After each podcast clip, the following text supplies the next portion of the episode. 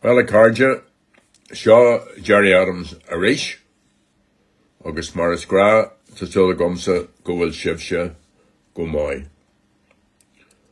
So yesterday, Saturday, marked 50 years from the horrific events of the summer evening of July the 9th, 1972, when British soldiers shot and killed two adults and three children in the Springhill, West Rock area. And those killed included 38 year old Paddy Butler, who died after he was hit by a bullet that killed Father Noel Fitzpatrick, who was trying to help the wounded and the dying. Martin Dudley, who was aged 19 at the time, was shot in the back of the head by a second British Army sniper and seriously wounded as he got out of a car.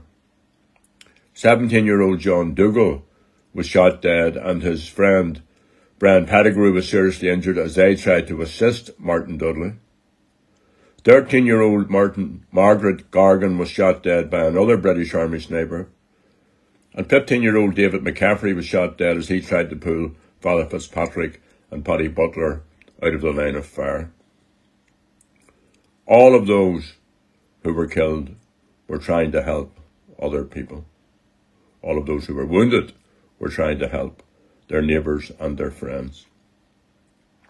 But as in the case of the Ballymurphy massacre and that of the Bloody Sunday killings just six months earlier, the British Army lied about the circumstances surrounding the Springhill West Rock massacre. They sought to present the victims as gunmen and gunwomen, justifiably and legitimately killed as they attacked British troops. And this lie and the way it's been perpetrated in the decades that followed caused huge distress to the families and to their neighbours and to the community. These British Army operations and the long list of disputed killings, cover-ups and state collusion carried out by the RUC and British forces are of a pattern. And this can be found in countless British military actions in former British colonies. Whether in India or Kenya, Palestine or Ireland, in the early part of the 20th century, those who protested for and demanded their freedom were met by violence. The inquiry into Bloody Sunday and the inquest into the Ballymurphy massacre revealed the truth. Last week, the inquest into the killing 50 years ago of mother of six, Kathleen Thompson from Derry, concluded that she also was an innocent victim. And on the same day, the Belfast High Court ordered the scrapping in its entirety of the review by the Historical Inquiries team into the bombing of McGurk's Bar in December 1971 when 15 people were killed by the Ulster Volunteer Force. Bridget Irvine, whose mother Kathleen was one of the victims, had challenged the conclusion of the HET that there was no evidence bias by the RUC and its investigation. And Justice Humphrey described the HET conclusion as irrational. These are just a few of the many examples of killings carried out directly by or in collusion between British state forces and loyalist death squads. In an effort to prevent further damaging revelations, the British government has introduced a Legacy and Reconciliation Bill, and this bill has now reached its second reading in the British Parliament. Its aim is to close down the rights of victims by banning all investigations, inquests and future civil actions. Relatives for Justice said the so-called Independent Commission for Reconciliation and Information Recovery will hold secret reviews and then determine what will be disclosed. It will not involve in any way the next of kin of those murdered. It's completely absent of legal norms and standards. It's clearly not independent, despite the title. It will hollow out the fundamental rights and freedoms enshrined in the Good Friday Agreement and thus seriously undermine and threaten the agreement. And all of this is in breach of previous agreements reached on legacy. It does not have the support of any of the North's political parties, or the Irish government, or the Biden administration. Boris Johnson has gone, Buenos Legia, but will his successor continue with these policies? My guess is that he or she will. Doesn't give a jot to us who live in Ireland, really, who is the tenant in Downing Street. What we have to do is to keep building strength on this island so that we can manage our own affairs in the time ahead. And that includes dealing with all of the victims of the conflict in a way which is fair and transparent. So the community gathered on Saturday, walked from Springhill Drive to the West Rock Memorial Garden and showed great solidarity with the families of those who were killed and wounded 50 years ago. And they made it clear that they and the community that they come from are not going to give up until they get the justice which they deserve and desire. It's interesting to reflect also the role of the Irish government in all of these uh, matters. And the reality is that some of our political leaders in Dublin repeatedly reduce their offices to the status of an observer. And this affects many matters which fall within their own, if you like, domestic responsibility. So quite often we're treated to a commentary from a government minister on public services or the lack of them, on homelessness or the cost of living crisis. And it's as if they had no responsibility or obligation for dealing with the issues involved. They have perfected, although it's wearing thin and most people now don't believe it, they perfected the old trick of being in government and in opposition at the same time. So it's easy to see why people don't take these representatives seriously.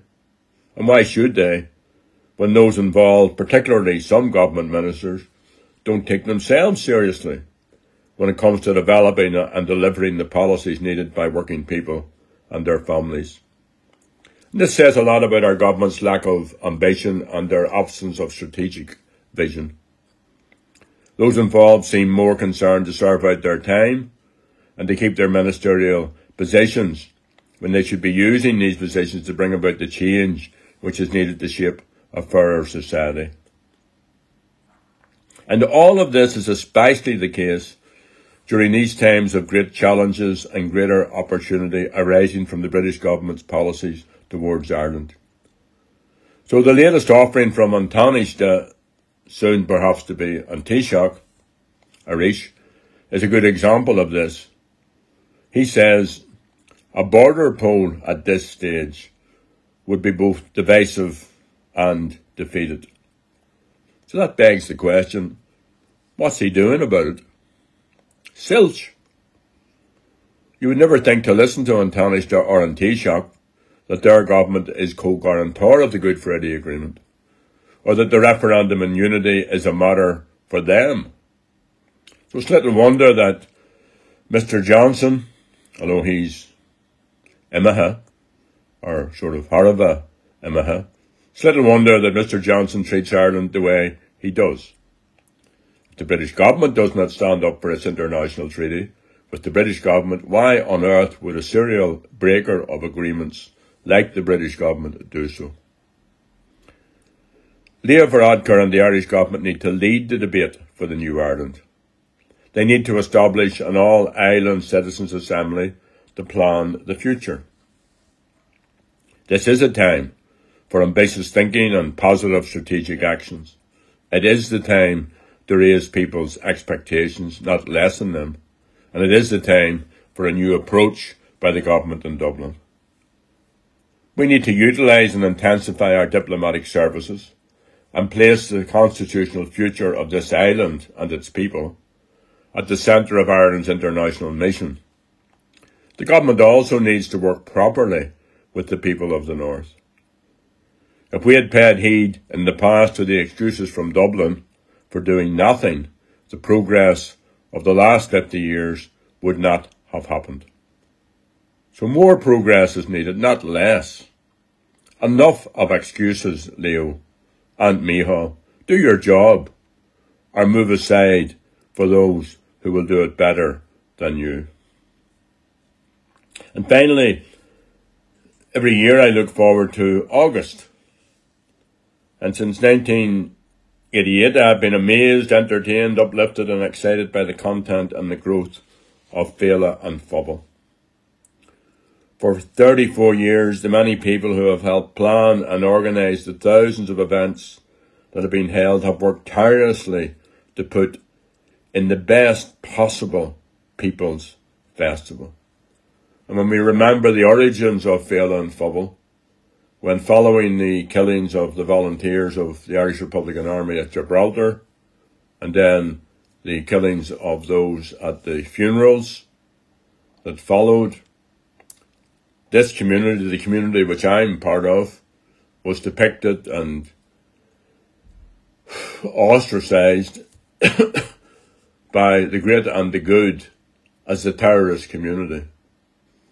And we all know that this is a creative, vibrant, active, uh, good humoured, compassionate, forgiving community of men and women, of poets and singers and sports people and teachers and families and all of the, the wonderful essence that has kept us together against all the odds over all of those decades of conflict. So, to prove that, to provide a platform for others to come in and share their art with us, but for the people of this community to have a platform for their own creativity, Féile an Phobail was created, and it's going from strength to strength. So well done, Kevin Gamble and the entire Féile team. This year, Féile has surpassed itself. Over 300 events. Great acts like Paul Brady, Imelda May, Damien Dempsey, the Wolfe Tones, and then traditional music across venues right throughout the west of the city and into parts of the city centre. World class arts and cultural events, along with great debates and discussions, are all part of the seven day programme beginning on August the 4th and running to August the 14th. 300 events in all. And these will include the Moore Street Preservation Trust, which will be holding a talk in Áras Ó on Monday, August the 8th, on the fight to save the Moore Street historical battlefield site. And on Friday morning, on August the 12th, during Prisoners' Day in Common the Murlock and the Felons Club, Richard McAuley and I will be launching our new book on the Armagh women. This book tells the story of the women Republican POWs in Armagh prison. So, take a wee note, get the Clar, it's available throughout the west of the city in shops and other outlets. Pick your events, enjoy yourself, relax, and we hope to see you, myself and Richard, at the launch of the book on the Armagh women. And have a good 12th. Hopefully, a peaceful 12th, and those who want to march will march and relax and enjoy themselves. And the rest of us will tolerate it and it won't interfere too much with our daily business. So, thought I'd finish off with a wee bit of Bob Dylan. The times they are a changing and I'm dedicating this to Boris. Slán live, slán awalya, bunyurian ta, livsha. Come gather round people wherever you roam and admit that the waters around you have grown and accept it that soon you'll be drenched to the bone. If your time to you is worth saving, then you better start swimming oh, or you'll sink like a stone, or the times they are a changing.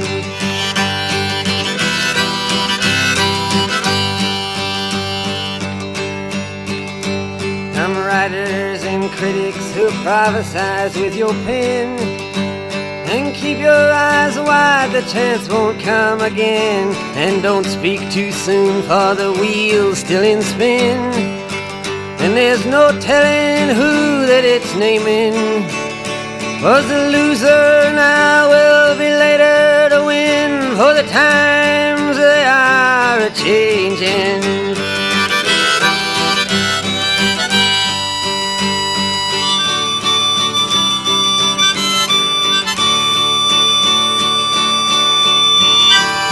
senators, congressmen, please heed the call.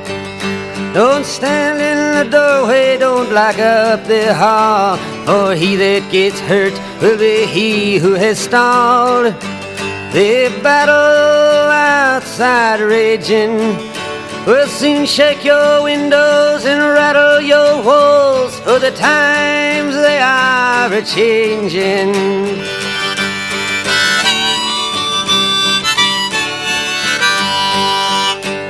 Mothers and fathers throughout the land. And don't criticize what you can't understand. Your sons and your daughters are beyond your command. Your old road is rapidly aging. Please get out of the new one if you can't lend your hand. For the times they are a changing.